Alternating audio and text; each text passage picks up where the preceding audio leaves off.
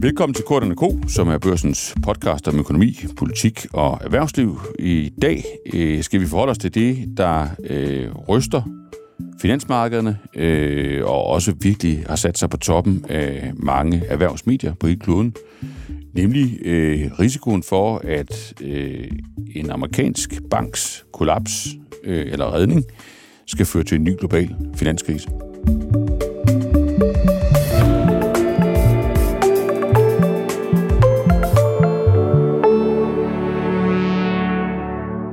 Til at, at prøve at forstå, øh, hvad der sker, og også gætte lidt på, hvad der kommer til at ske, jamen så har jeg to kolleger i, i studiet, som begge to øh, er kendetegnet ved, at sidst vi havde en finanskrise, der var det vildt noget, der, der prægede deres liv, øh, og de fik øh, erfaringer for livet med det. Øh, jeg tror, man kan sige, øh, Sten Boken, øh, børsens cheføkonom, du var inde i finanskrisen. Du var i hvert fald inde i Danske Bank, cheføkonom i Danske Bank. Og det var sådan en, en form for hvis jeg forstår det rigtigt, startgave i det job, øh, som du måske ikke havde bedt om eller, eller regnet med, at, at det første, du skulle, var at forholde til finanskrisen? Ja, det er fuldstændig rigtigt. Det havde jeg bestemt ikke regnet med, og det var nok heller ikke det, jeg vidste mest om, da krisen startede, fordi øh, grunden til, at jeg blev cheføkonom i Danske Bank, det var, at jeg vidste noget om dansk økonomi. Ja. Og øh, ja, der var jo også en dansk dimension af den globale finanskrise, men øh, den startede jo meget globalt, og, og derfor så må jeg jo også sige, at der var en, der var en skarp læringskurve øh, til at starte med for at men forstå... Men da du var færdig, øh, vidste du alt om finanskriser. Ja, givet det bare så vel. Ja. Øh, men øh, så vidste jeg da i hvert fald mere, lad os sige det sådan, mere. og heldigvis havde jeg jo nogle dygtige kolleger, jeg kunne trække på, så, ja. så man kunne tillade sig at lære ting ret hurtigt, ja. øh, fordi ting udviklede sig ekstremt hurtigt, ja. og jo også meget komplekst, øh, fordi øh, selvom man, når man kigger tilbage i dag, kan konkludere, at ja, der var der en grund til, at der skete det, der skete, så må vi jo også bare sige, at da vi stod med det, jamen så var det jo så komplekst, at vi havde meget svært ved at overskue, hvad det egentlig var, mm. vi havde at gøre med. Mm. Øh, og øh, dem, som vidste noget, var typisk øh, sådan, hvad skal vi sige, niche-specialister i nogle bestemte produktkategorier, øh, og, og havde måske svært ved at se, hvad følgevirkningerne var, og vi, der måske var mere generalister, forstod dybest set ikke, hvad de her specialister sagde. Mm. Øh, I hvert fald ikke, før vi havde øvet os lidt på at tale sammen. Så det tog lidt tid. Og det er en det, cliffhanger, du det, laver der. Det, det blev bedre undervejs. Ja, det er godt. Og, og, og så, øh, udover dig, så har vi også øh, med os øh, vores begge kollega, øh, David Bentov, og du kan jo, Sten, øh, godt tror jeg, psykisk holde til at sige, at du var på en eller anden måde inde i finanskrisen, og David han var oven på den, øh, tror jeg, man kan sige. Ikke? Altså one level up. Øh, fordi du dækkede den øh, intenst. Øh, jeg, jeg tror helt sikkert, uden at vi fornærmer nogen, at man kan sige, du er den danske journalist, der ved mest om, om, om banker. Øh, og det har du har brugt mange år på, men de der år må have været særligt intense i forhold til at, og virkelig forstå øh, sit stofområde og sin, øh, sin kilder på en intens måde. David. Ja, men, men lidt ligesom øh, Sten fortæller, altså, så, så må jeg jo også øh, øh, øh være færre og fortælle sandheden her, og og sandheden er, at i slutningen af 2007, øh, så var jeg øh, finansredaktør på, på den her avis, på børsen, øh, og, øh, og stoppede faktisk på børsen, fordi øh, der var jo ikke noget sådan rigtig spændende at skrive om det bankerne mere. Kedeligt. det, det var kedeligt, det gik jo. Øh, og jeg lavede faktisk en, en, en aftale med, det kan man godt fortælle i dag, med, med Nordea om, at jeg skulle over til dem og være aktiehandler, og der skulle gå nogle måneder, øh, øh, før jeg kunne begynde, og så videre, så videre. Jeg skulle begynde i, i marts-april 2008. Det blev sjovt nok ikke til noget, fordi allerede der var det blevet lidt uro.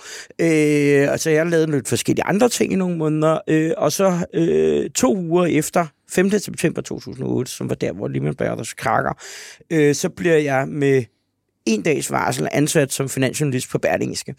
Øh, og så kastede jeg mig ud i det, men pointen var, at, at i, øh, jeg vil allerede sige, i, frem til omkring februar-marts 2008, der havde jeg ingen idé om, at der var et eller andet stort på vej. Jeg, jeg ingen idé overhovedet. Mm. Så, så det kom meget men, Men så kan jeg jo række hånden op og sige, at der sad jeg på Christiansborg og i helt samme situation. Så, hvis, men, hvis jeg lige må supplere bare lige kort, nu er vi er nede af Memory Lane, så ja. kan man sige, så var jeg i, sammen med en delegation af andre økonomer fra Danske Bank i New York i, i maj 2008, altså jo få måneder før Lehman Brothers kollapser, og vi besøgte de ledende cheføkonomer i den fine by New York, og øh, de kunne alle sammen berolige os og fortælle, at de så at sige små skuld, vi havde set på overfladen, absolut ikke var indgangen til noget, der var værd at bekymre sig voldsomt meget om, og det illustrerer nok også meget godt, at det var en krise, som øh, mange havde svært ved at forstå, før den for alvor, øh, så at sige, eksploderede i hovederne på os, øh, og det gjorde den jo netop, som, ja. som David nævner i september 2008. Men tusind tak for, at I sådan åbner døren til jeres øh, personlige sjæleliv. Øh, men hvis vi lige går, bruger det så, øh, altså både det, I har oplevet, men også det, I har lært, til at, at, at stille jer 1000 kroners, eller nok i virkeligheden en hel del mere spørgsmålet. Hvad er vi så i nu? Altså, er vi på vej ind i... Øh, altså, historien gentager sig jo sjældent sådan fuldstændig, men er vi på vej ind i en, en, det, man vil rent teknisk vil, vil betegne som en finanskrise, og er det, vi ser, noget, der minder om det, I beskriver, nemlig at, øh, at vi faktisk er meget tættere på noget, noget voldsomt, øh, end de fleste har gået og fortalt hinanden i lang tid. Øh, lidt, lidt på samme måde, Stenbukken det korte og forhåbningsfulde svar der er nej. Øh, svar men, nej. men, men øh, vi må bare også indrømme, at øh, da subprime-lånene begyndte at dukke op på radaren i 2006, der mm. var svaret jo også, øh, det er ikke noget problem. Mm. Da vi fik de første problemer med det finansielle system hen over sommeren 2007, øh, mm. så var svaret også, at øh, det er ikke noget problem da Bear Stearns øh, kollapsede i marts 2008, i øvrigt øh, ret præcis nu, øh, for øh, hvad hedder det, 15 øh, år siden, øh, jamen så var svaret igen. Øh, det her det er ikke noget, som rigtig øh, får nogen følgevirkninger, og ja, sådan var konklusionen også, da de to største realkreditinstitutter i USA skulle have en hjælpepakke i starten af september. Øh, og det var jo rigtigt, lige indtil det ikke var rigtig længere, øh, mm. og det var det jo ikke, da Lehman Brothers så kollapsede, og man valgte, fordi blandt andet bankerne havde opbrugt deres politiske kapital kapital og lade være og øh, redde øh, Lehman Brothers, og ja, så fik vi jo en egentlig finanskrise. Så mit bedste bud er det samme som dengang. Nej, det er ikke en finanskrise, men øh, jeg må da også nok sige, at øh, jeg er blevet noget mere ydmyg i min besvarelse af den slags spørgsmål, fordi øh, jeg har dog trods alt lært så meget, at øh, min viden øh, er begrænset. Okay. David Bento. Jamen, ja, jeg, jeg ligger vel nok lidt på linje med, med, med Sten. Øh, Øh, så den, jeg har sådan to, to pointer. Den ene er, at, at, at noget af det, der slår mig, er, at at de problemer, som er dukket op til overfladen nu, øh, og som har ført til, at det nu er indtil videre to banker, som er krakket i USA, hvilket er meget, meget usædvanligt. Altså, mm. det er sidste bankkrak i USA, var en meget lille bank i 2020, så, så det er bestemt ikke hverdag. Øh, men, men det, de krakker på grund af, var egentlig noget, når vi nu kigger tilbage, og det gør vi jo alle sammen, og læser deres regnskaber osv., så, så stod der faktisk, at, at de havde nogle problemer. Det var ikke noget, det stod ikke på side 1 eller side 3, men hvis du graver dig ned i, i noterne på side 157, og hvad man nu gør, jamen, jamen så kunne man godt se, at der var et eller andet galt. Og, og det kunne vi faktisk også øh, øh, med Lehman Brothers og de andre banker, der krævede Roskilde Bank og så videre. Jamen, jamen hvis, hvis vi så på, på de gamle regnskaber med nye øjne, så kunne vi godt se, at der var noget galt. Og det er jo bekymrende, at, at vi 15 år efter finanskrisen, og ikke mindst efter vi har fået en hel masse regulering, som skulle forhindre det her i nogensinde at ske igen, at vi så oplever, at der er banker, der krakker, og vi oplever ikke mindst, at der er den der bekymring for, jamen er det nogle isolerede bankkrakker, eller er det noget, der kan sprede sig? Mm.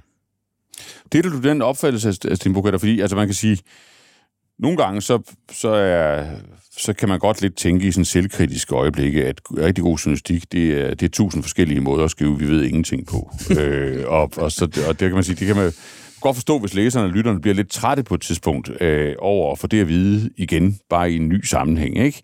Men, men er, er den lidt mere avanceret udgave af det budskab, det er, at det simpelthen objektivt forholder sig sådan, at det globale finansielle system er så kompliceret, det er så sammenvævet, at man kan ikke vide det. Altså, at man, altså, at man må bare leve med, at, at der er faktisk en eller anden risiko for, at der sidder nogle svagheder øh, nogle steder i de her systemer, som David siger, man, man ville egentlig godt kunne se dem, hvis man vidste, hvad man skulle kigge efter. Men det kunne man ikke dengang, og det kan man heller ikke i dag. Man kan jo sige, det var i hvert fald lektion, lektion fra finanskrisen. Det vi jo håber på, øh, men jo endnu ikke har testet, det er jo, at den regulering, der er blevet skærpet siden finanskrisen, rent faktisk virker, som vi øh, håber og tror, den gør. Mm. Øh, fordi der er jo sket noget i perioden siden finanskrisen. Man har jo virkelig gjort meget med regulering af den finansielle sektor, og håbet er selvfølgelig, at man med det har sikret, at øh, den her snibboldseffekt kan stoppes øh, mere effektivt, øh, og at vi dermed ikke får en finanskrise, bare fordi, at der er en eller anden tilfældig bank i USA, der kollapser. Men vi må jo indtil videre konstatere, at det, det system er jo relativt øh, uaftestet. Øh, David nævnte det før. Øh, der har været et enkelt eksempel på en lille øh, bank i, i USA, der er kollapset, men ellers er der jo ikke mange af den slags eksempler øh, hen over de seneste 15 år, altså i perioden efter finanskrisen. Og det vil sige, vi må ligesom se, om det her nye system virker, eller om det, der jo ofte sker, er, at der dukker, hvad skal vi sige, at der viser sig at være nogle huller i den regulering, som i virkeligheden øh, åbner døren for, øh, hvad skal vi sige, nogle nye problemer. Øh, man kan jo sige, det der jo var med til at skabe øh, finanskrisen var jo i virkeligheden en reguleringsarbitrage. Altså banker prøvede at tænke i, hvordan de kunne vride sig ud af den regulering, der var dengang. Den var meget mere øh, lempelig, end den er i dag.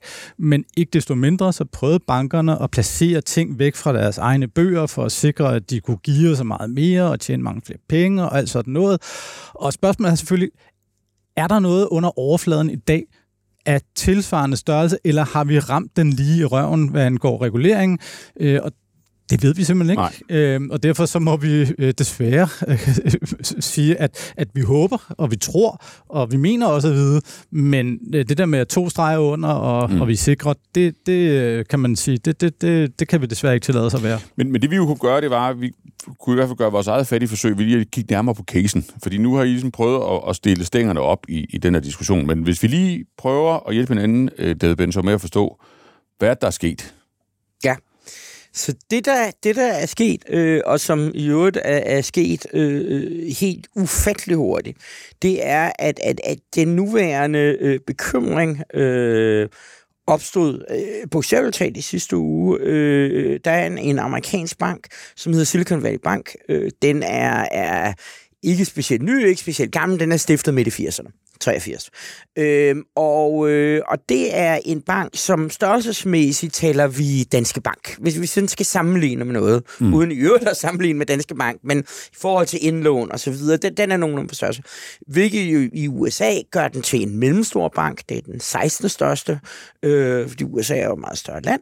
Øh, og, og hvis vi sådan skal se på, hvad, hvad de laver, den her bank, øh, så, så skal vi tænke, det nærmeste vi kommer i Danmark, det er, er den nu lukkede øh, FIH Erhvervsbank. Mm. Altså, de havde privatkunder, men, men Silicon Valley Bank, som, som lidt ligger i bankens navn, det var en specialbank, ikke kun for virksomheder, men for... Øh, biotech og teknologivirksomheder, og endnu mere specifikt for dem, som, som fik penge fra sådan venturefirmaer osv., det vil sige tabsgiverne. Og, og det var simpelthen deres speciale, øh, og, og der havde de ry for at være ikke kun de bedste i USA, de sagde selv, at op imod halvdelen af alle øh, biotech og, og venturefirmaer, øh, teknologifirmaer i USA var kunder hos dem.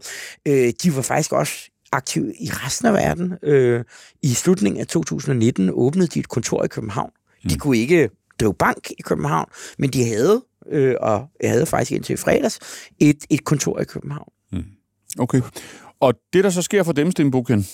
Jamen, det, der sker for dem, er jo, at, øh, at øh, hvad skal vi sige, de forhold, de har at drive bank på, øh, de ændrer sig. Øh, I løbet af det seneste år har vi jo set, at den amerikanske centralbank har sat renterne meget markant op. Øh, vi startede jo med en rente i marts sidste år, Øh, der lå et interval i USA på mellem 0 og en kvart procent. Og øh, for at bekæmpe den meget høje inflation, så har den amerikanske centralbank øh, sat renterne op til nu, så det ligger i den interval mellem 4,5 og 4,3 kvart procent point. 4,3 kvart procent. Og det er jo en meget, meget markant renteforhold, så den påvirker hele det, hvad skal vi sige, økonomiske miljø, som den her bank har, hvad skal vi sige, skulle agere i. Den har påvirket bankens kunder, og den har også påvirket øh, der, hvor banken har placeret øh, de penge, som, som banken har til eksempelvis at håndtere likviditet. Og helt konkret, øh, så kan man sige, at øh, de her tech-virksomheder, som, som banken havde rigtig mange af, jamen de har historisk haft et relativt øh, højt øh, indlånsoverskud i, i, i banken, altså de har sat penge ind i banken. De har sat mange penge ind på bogen. Øh, på, ja. på bogen, ja. og de penge har banken så placeret lidt over tid forskelligt, men typisk i obligationer. Øh, og obligationer anses jo sådan for at være det relativt sikre at mm. investere i.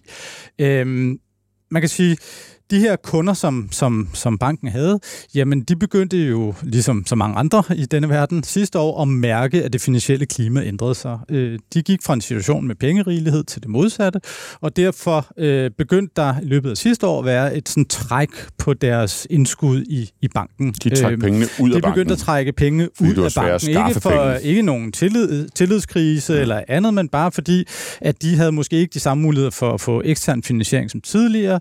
Øh, hele det det der, øh, hvad skal vi sige, iværksætter miljø gik lidt i stå, og, og adgangen til fremmed kapital øh, svandt noget ind.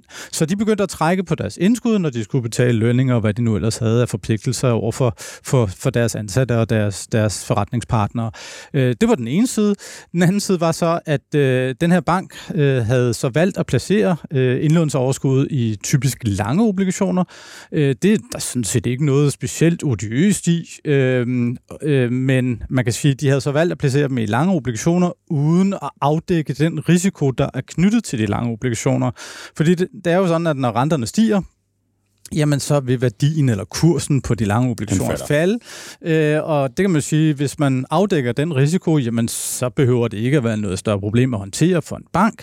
Men øh, den her øh, Silicon Valley Bank havde valgt at øh, løbe, øh, tage chancen og lade være at afdække øh, den renterisiko, som de havde på deres store obligationsbeholdning. Og det betød, at, at banken helt firkantet sagt blev ramt på begge kinder. Der var et, et dræn af indskud, og samtidig så øh, havde man så et, et tab på sin øh, obligationsbeholdning. Og den obligationsbeholdning kunne man jo sådan set bare have sagt, nå ja, der er tab vi. på, den beholder vi, og ja. så? Men problemet var jo, at fordi at de her indskud begyndte at blive trukket ud, jamen så kunne man begynde at, at betale øh, med nogle midler, som man skulle frigive ved at sælge obligationer, og så blev det lige pludselig til realiseret tab. Og de realiserede tab, jamen de begyndte at blive en størrelsesorden, hvor øh, det blev et problem, og derfor så øh, øh, forsøgte øh, banken i sidste uge at, at rejse fremmedkapital, altså rejse penge i markedet.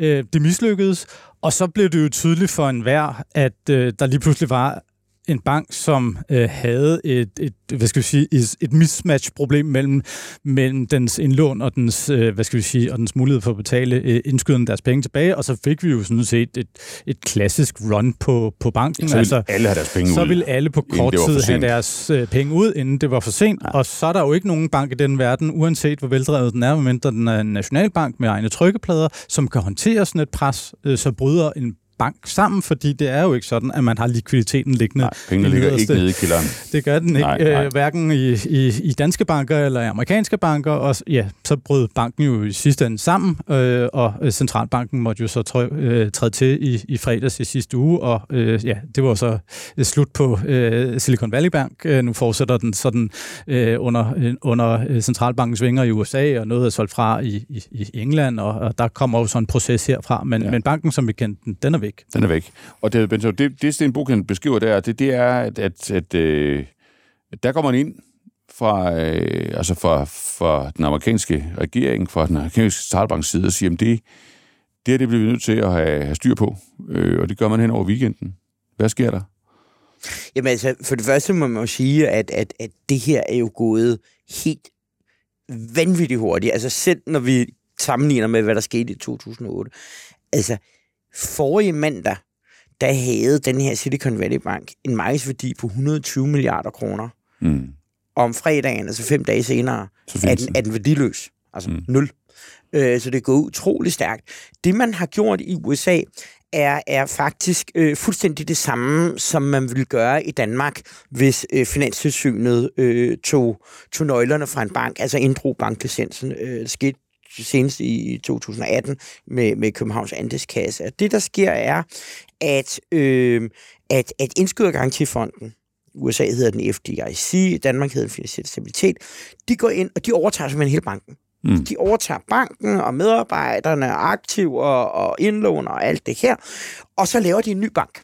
Mm. Så siger de, så, så, så putter vi, og så tager du alt det gamle og putter ind i. Det eneste, du ikke putter ind, det er, øh, øh, hvad skal man sige, aktionærernes penge, det er de gamle ejere. De, de gamle væk. ejere og dem, der har taget en risiko, ja. de, de bliver skrællet af, som man siger, og så ryger det ind. Det er fuldstændig det samme, som vi har gjort i Danmark, vi mm. vil gøre. Øh, så har man så også en, de her FDIC har jo en, en indskydergaranti, som vi også kender i Danmark. I USA er den 250.000 dollar, det vil sige noget højere end i Danmark, 1,8 millioner, hvor det i Danmark er 740.000. Øh, og så siger de, jamen, jamen, øh, banken er lukket fredag, mandag morgen, hvis man har op til 250.000 dollar, så kan man faktisk gå ind og få sine penge. Mm. Men hvis du har mere end det, mm. hvilket jo omfatter en del private, men i særdeleshed selvfølgelig virksomheder, jamen så kan du få 250.000 dollar, men, men, men resten, det, øh, det må vi vente og se. Det kan vi ikke sige noget om. Og det er klart, at hvis, hvis man er en virksomhed, øh, som, som skal i USA, er man 14 dages lønnet, så, så de her virksomheder har jo, har, skal jo i denne her uge udbetale lønninger til deres medarbejdere. De skal betale husleje, de skal betale alt muligt. Øh, så der var jo fuldstændig panik. Øh, søndag aften var den store danske biotech-virksomhed Sinan Pharma øh, var nødt til at udsende en forsvarsmeddelelse om, at de havde øh, øh, 1 milliard kroner stående, fordi de er underskudsgivende, så de har en milliard stående i kontanter. 163 millioner af dem, øh, de var i Silicon Valley Bank. Mm. Øh, og det, de skrev, øh, og det, de fortalte analytikerne, det var, at vi, vi, vi kan få to gange 250.000 dollar. Vi har to forskellige firmaer, men, men vi, vi ved ikke, hvornår vi kan få resten. Øh, det var så ekstrem en situation, så, så øh, i løbet af weekenden, søndag aften, så kom der en fælles udmelding, meget, meget usædvanligt, uden sidestykke, kan man sige, fra den amerikanske centralbank, Federal Reserve, fra det amerikanske finansministerium, øh, og øh, fra, fra de her øh, FDIC, den her indskydergaranti, med at man simpelthen sagde, jamen alle indlån er garanteret. Den konstruktion kender vi godt i Danmark, øh, for det var den, vi lavede 5. oktober 2008, det der hed Bankpakke 1, hvor staten gik ind og garanterede for alle. Det var så alle forpligtelser, her er det alle indlån, der er nogle tekniske forskelle, men man kan sige, at at det er i hvert fald noget, som vi absolut ikke har set siden finanskrisen, og som der næppe var nogen, der havde forestillet sig. Men, men alternativet var, at der var tusinder og tusinder af medarbejdere, ikke kun i USA, men potentielt set også i Danmark, som faktisk ikke ville kunne få deres løn.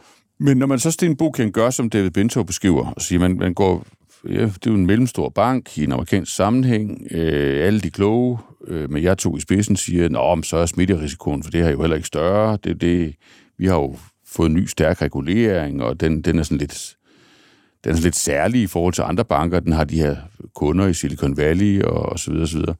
Og alligevel så går man ind i et lyntempo, som David beskriver, og laver en, en redning, som i sit design er på niveau med det, vi gjorde, da vi havde finanskrisen. Øh, er det bare fordi, man har ondt af de tusindvis, som David beskriver, øh, det er medarbejdere og, og virksomheder, der måtte have, have, penge i klemme, fordi de jo grundlæggende ikke har, ikke har øh, sørget for sådan at tænke sig om, før de besluttede, hvor de ville sætte deres penge hen? Eller er det fordi, man er bange for, at, at der er alligevel en smitterisiko? Altså, der, der vil, hvis, hvis bare vi lader det her gå ned, lad, lad, det, lad det køre, eller ikke gå ned, men vi, vi, lader, vi lader folk miste de penge, de har skudt ind over det her niveau på, på 250.000 øh, dollar, jamen så udbryder der panik, øh, også i bredere forstand, og så får vi så får vi den her finanskrise, som vi jo for enhver pris vil undgå. Er det, er det sådan, psykologien har været hen over weekenden? Der er ingen tvivl om, at jeg tror, den største bekymring, når vi taler lige den her Silicon Valley Bank, er mm. ikke den samme smittekæde, som, som vi så under finanskrisen. Finanskrisen, det var interbankmarkedet. Det var tilliden mellem bankerne, der ja. brød sammen. Silicon Valley Bank var ikke særlig aktiv i det marked, for de havde indlånsoverskud. Det vil sige, de var ikke afhængige så, så risikoen af, var ikke, at den, at, at, at den ene den, bank ville skabe problemer for den næste bank? Ikke i som, samme nej. grad. De har, de har selvfølgelig, ligesom alle andre banker, haft en øh, aktie i det her interbankmarked, altså ja. ligget og, og, og, og handlet med likviditet mellem bankerne, men, men langt mindre betydning end øh, Lehman Brothers eksempelvis havde ja. øh, i, i, i forbindelse med, med finanskrisen. Så jeg tror i virkeligheden, at, at det man jo i første ende var, Række var bekymret for, det var, det var den her snibboldseffekt i, i, dele, helt rigtige dele af amerikansk erhvervsliv, altså som ja. ville skulle lukke ned. Så det var faktisk øh, de konkrete virksomheder, der konkrete havde... virksomheder, ja. som jo havde opført sig sådan, skal vi sige, forholdsvis fornuftigt. De havde da i hvert fald et, et, en, en opsparing, som lige pludselig kunne risikere at skulle mm. lukke, fordi de ikke kunne få adgang til deres øh, likviditet. Mm. Øh, men når det er sagt, så er man selvfølgelig også bekymret for, om øh, den her, hvad skal vi sige, den mekanisme, der, der fældede øh, Silicon Valley Bank, om den også ville kunne fælde andre banker, som, som måske kunne have en større betydning ind i interbankmarkedet. Der er jo nogle andre banker, som er i spil, øh, og hvor kurserne er faldet meget voldsomt, øh, og som måske derfor også kunne risikere at komme i en lignende situation øh, som Silicon Valley Bank, øh, som man hvad kan sige ved at lave det her greb, måske på forhånd ligesom kunne adressere, og man valgte jo så i tillæg endda også, øh, David var inde med, på, på det her med, hvad skal vi sige, indskydergarantien, men i tillæg til det med indskydergarantien, valgte man jo egentlig også at sige til banker med den her en tilsvarende situation med, med store midler placeret i obligationer, at, at de midler vil de kunne belåne i, i centralbanken, øh, mm. og vel at mærke ikke bare til den øh, aktuelle kursværdi, øh, men faktisk til øh, den øh, værdi, som det, de er udstedt på, og det vil sige øh, en, en en gave, kan man sige, til ja, den finansielle hånd. sektor, en ja. hjælpende hånd til den finansielle sektor, så de ikke skulle absorbere de tab, som, som hvad skal mm. vi sige, rentestigningerne umiddelbart ville kunne give på deres obligationsbeholdninger, selvom at de jo altså ikke havde forsikret sig mod øh, de tab. Så man kan sige, det var jo en, en dobbelt øh, omfavnelse fra øh, myndighederne, øh, mm. som ja, handler om at forsøge at undgå, at det her spreder sig som en snibboldseffekt til øh, andre banker, og også til realøkonomien, som nok, hvis vi kigger sådan isoleret set på øh, Silicon Valley Bank, var den største bekymring. Okay. Ja, fordi det, bare sådan en indskudbemærkning, det er jo ikke en politisk gratis øh, øvelse. Du sagde, du har politisk kapital tilbage i, i finanskrisen, at, at på et tidspunkt... Bank, så, så, banker har ingen venner, uanset Nej, det er det. Og hvis politikere skal, skal, skal hjælpe, øh, enten hjælpe banker, eller øh, hjælpe folk, der har mange penge stående i en bank, øh, det, det, med at få dem tilbage, selvom banken egentlig er gået ned, så, så har det jo en politisk pris, og som du beskrev det i finanskrisen, så på et tidspunkt så kunne man ikke, altså, så kunne man ikke mere øh, fra politisk ja, altså, hold. Øh. Altså man kan jo øh. sige, at finanskrisen var simpelthen lektion jo simpelthen, at, at der i løbet af den der proces, som, som rækker over en, en to års tid, jamen så bliver den politiske kapital øh, brugt op, og mm. til sidst er der kun nej tilbage fra regeringens side. Mm. Øh, og hvis det ikke var Lehman Brothers, der havde fået nej, så havde det været AIG, en stor øh, amerikansk øh, forsikringskoncern, som var kollapset formodentlig en uge eller to efter, hvis man havde reddet Lehman. Øh, og hvis man så havde sagt nej det, og så havde det måske endda været endnu værre. Det har der jo skrevet bøger om, blandt andet af vores nuværende tilsynschef Jesper Berg mm. og Morten Bæk. Øh, hedder det? Øh, men, men man kan sige, øh, den politiske kapital er jo enormt øh, sårbar for ja. den finansielle sektor, fordi både øh, på den amerikanske venstrefløj og den på amerikanske højrefløj, så er man jo meget hurtigt til at øh, give øh, præsidenten et gok i nøden for at ja, der have... er Bernie Sanders helt enig med, ja, ja, med Donald der, Trump, der, ikke? Der, der, der er en kærlig omfavnelse på ja, tværs af, ja. af, af, af, af, hvad skal vi sige, midten, øh, fordi øh, øh, det er jo meget nemt at, at sige, at det her det er jo virkelig ikke det, vi skal. Men realiteten er jo nok i virkeligheden, at alternativet er, kan meget vel vise sig at være endnu værre, mm. hvis man bare lader det sejle. Øh, mm. Det var i hvert fald det, der var erfaringen med Lehman Brothers. Og ja, det her det er ikke Lehman Brothers, det er en meget mindre bank, meget mindre systemisk bank, men dog alligevel, øh, ikke mindst fordi, at der er banker, der ligner, mm. jamen, så kunne det udvikles til noget, som kunne begynde at smage af ja. det i hvert fald. Og mekanismerne bag rentestigningernes størrelse er jo øh, faktisk større den her gang. Ja, det, øh, det kommer vi lige tilbage til. Fordi det, det forløb, øh, I har beskrevet, øh, folder får der så, så ud øh, hen over weekenden, når vi rammer øh, mandag. Øh, og så, er det, så tager markederne over. Så er det deres tur til at, at, at levere øh, overskrifterne til sådan nogen som, som os. Og kan I lige prøve at hjælpe os med at beskrive, altså de, de, de udsving, der sker, og de sker jo øh, også i øjeblikket, mens vi sidder her og laver, laver podcast. Øh, altså, hvad, hvad er det for nogle markedsreaktioner, vi ser, og, og hvad, er det, hvad er det, markedet tænker? Altså, hvad er det, der Jamen, hvad er der driver? Altså, lige, lige nu er markedet selvfølgelig ekstremt bekymret for, at der er noget, der ligner øh, ja. Silicon Valley Bank, Bank. Og vi har jo set bankaktierne være under pres her de sidste par dage. Det startede allerede i sidste uge, men, men selvfølgelig med fornyet styrke. Ja, i, så de sender bankaktierne ned? Så bankaktierne ned i bekymring for, hvad pokker er det egentlig, hvad gøre med. Igen, så øh, skal man huske på, at ja, det kan godt være, at det står i regnskaberne i bankerne, øh, hvilke øh, risici de enkelte banker løber, men, men det kan være meget svært at gennemskue. Nu havde David en historie her i, i går sammen med Per Grønborg, en af vores øh, gode kilder, øh, hvor de jo kiggede på Danske Bank, og hvor man også kan se, at de har nogle problemer, hvor store de er, og hvordan de så at sige er i det store spil, skal jeg ikke gøre mig klog til på. Det kan du spørge David om. Men, men man kan sige, det er jo det, som der bliver let efter nu, og bare i den generelle bekymring for, at noget må være galt, eller kan være galt, jamen så sælger man sin bankaktier og køber noget andet i stedet mm. for. Derudover, jamen så er den, den finansielle reaktion jo også, at hvis det er stigende renter, som ligesom har givet det her problem, øh, jamen så nu, givet vi nu har set problemet, øh, er der nok også grænser for, hvor meget renterne kan blive sat yderligere op. Og derfor skete der jo det i løbet af i går, at renterne, og det startede allerede sidste uge, at renterne øh, faldt som en, som en sten. Det er fordi øh, markedet tænker, at Indtil for ganske nylig, ja, så de tænkt, at centralbankerne de kommer til at sætte renterne ja. endnu mere op, fordi de har ikke fået inflationen ned endnu, øh, så det bliver de på en eller anden måde nødt til. Og så det nye datapunkt, der kommer ind her til markedet, det er at sige, hov, det kan også være, at de lader være. Ja. Fordi måske kan økonomien ikke holde til det. Altså indtil for, for en uges tid siden, så var det vurderingen, at den amerikanske centralbankrente skulle op i sådan, in, in, uh, og toppe op i sådan underkanten af 6 procent. Mm. Måske sådan 5, uh, 75 eller noget af den stil. En, en meget høj rente for USA, i hvert fald i sådan nyere tid.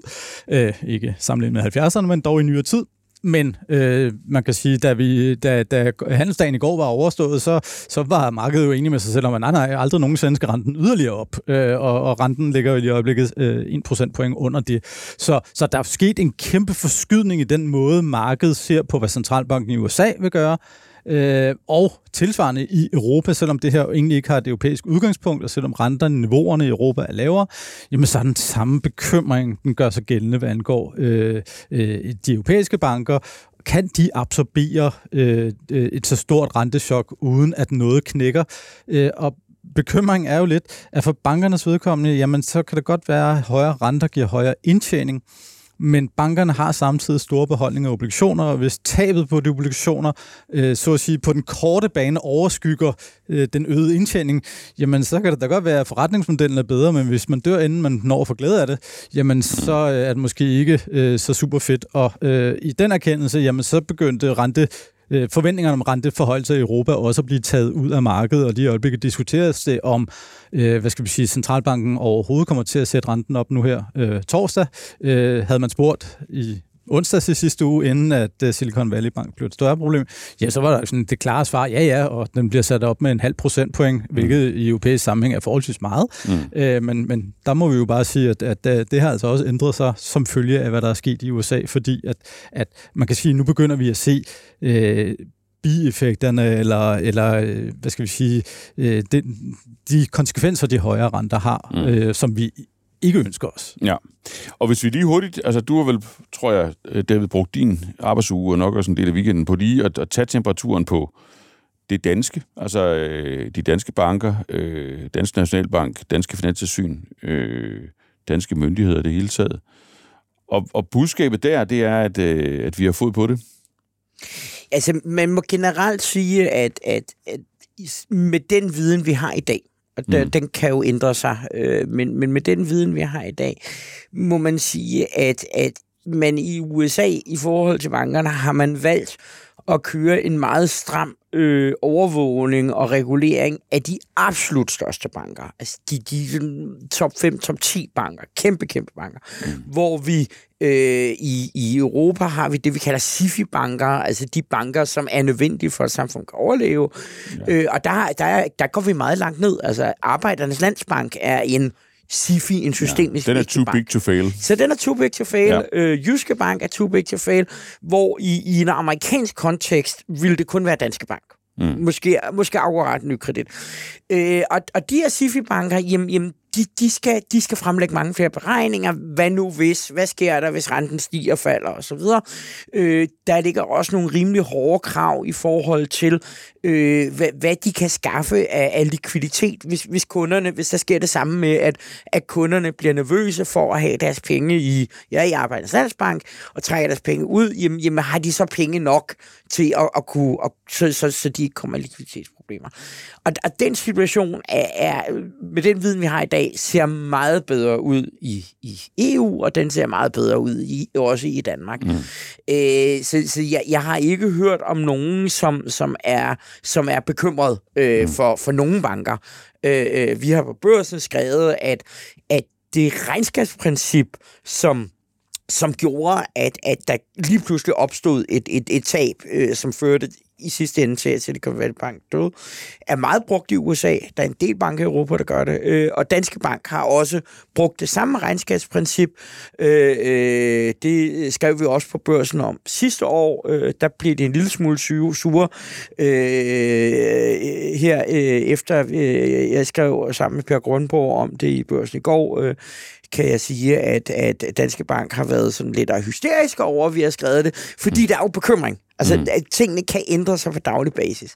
Men der er ikke noget, som tilsiger, at, at situationen for den danske finanssektor, eller nordiske finanssektor, er anderledes i dag, end den var for en uge siden. Okay. Når, når det er sagt, så er det klart, at, at danske banker har også rigtig mange stats- og især realkreditobligationer. Vi er jo et realkreditland. Mm. Vi er jo et land, hvor, hvor en meget, meget stor del af både husholdningernes gæld og, og virksomhedernes gæld er via realkreditobligationer. Realkreditobligationer, der er jo kurser, der går op og ned. Mm. Så, så kan der komme en, en effekt den vej rundt? Øh, ja, det kan der sagtens, og vi, og vi skal huske på, at, at halvdelen af de danske boligejere, de har variabelt forrentet lån. Mm. Så, så øh, øh, øh, når, når Stens øh, fortæller, at, at, at renteforventningerne går på en uge fra kæmpe forhøjelser til ingenting og måske fald, jamen, jamen så får det jo på længere sigt en samfundseffekt, fordi den betyder jo, hvad alle dem, der har flekslån, hvad de kommer til at betale. Mm. Men det er måske meget god brug til en, en, en afslutning, øh, fordi når jeg sidder og lytter til, til, til jer to øh, øh, ubetinget jo meget klogere end mig, øh, kolleger, så synes jeg jo egentlig, at, at, at I peger på risici og, og, og så videre pligtskyldigt, men, men det, er, det virker dog alligevel som sådan en, at, at jeres startudsagn øh, holder også hen igennem samtalen. Altså det er ikke sådan, at, at, at man sådan en halv time senere tænker, at det, det, det har I taget helt lidt sindigt på, når I sådan læner jer i retning af nej til en ny finanskrise. Men er der ikke det, og det er måske det, det, det spørgsmål, vi kan lukke på, er der ikke den meget, meget øh, bekymrende ting nu til forskel for den sidste finanskrise, at øh, det, der sådan har skubbet til problemet, sådan helt allermest grundlæggende, nemlig at renterne stiger, og at de bliver nødt til at stige på grund af inflationen, at det er jo ikke overstået. Altså, at, at, at man på en eller anden måde måske er i den, ikke den værste af alle situationer, men i hvert fald en ret slem situation, hvor man kan sige, jamen hvis, hvis det er rigtigt, at centralbankerne, de må så hellere lade være med at hæve renterne, øh, fordi så risikerer de at, at skabe den her finanskrise, og det, det er der måske lidt større risiko for, end vi lige havde forstået for en uge siden, jamen så betyder det vel, at inflationen risikerer øh, at blive ved med at ligge for højt, øh, og så får vi i virkeligheden det problem, i stedet for en finanskrise, at vi har en, en økonomi, hvor inflationen bider sig fast. Og øh, altså, så sidder vi lidt sådan øh, der som en, en lus mellem to negle, hvis vi ser på det fra sådan et samfundsperspektiv, øh, eller fra et centralbank- eller et regeringsperspektiv. Er en bogkend. Ja.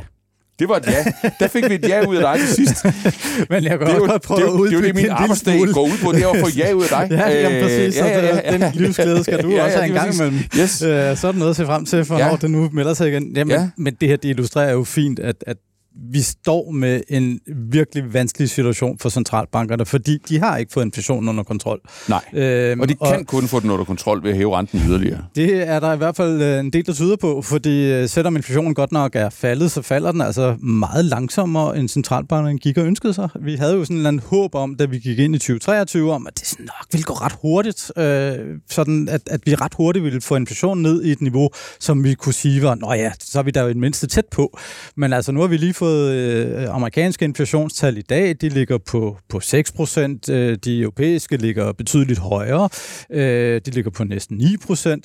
Øh, og øh, ja, inflationen falder der en lille smule, men den falder ikke ret meget. Og kerneinflationen, når man renser for øh, fødevare- og energipriser, jamen den er faktisk ikke rigtig faldende. Og det vil sige, det her grundlæggende inflationsproblem, det øh, ser ud til at kræve relativt meget af centralbankerne, og det stiller jo så centralbankerne i et, et svært dilemma, fordi mm. øh, hvis højere renter risikerer at skabe øh, finansielle problemer, jamen øh, hvordan skal man så, øh, så at sige, styre igennem det? Fordi de er jo selvfølgelig ikke på nogen måde interesserede i finansielle problemer, de vil bare have inflationen under kontrol.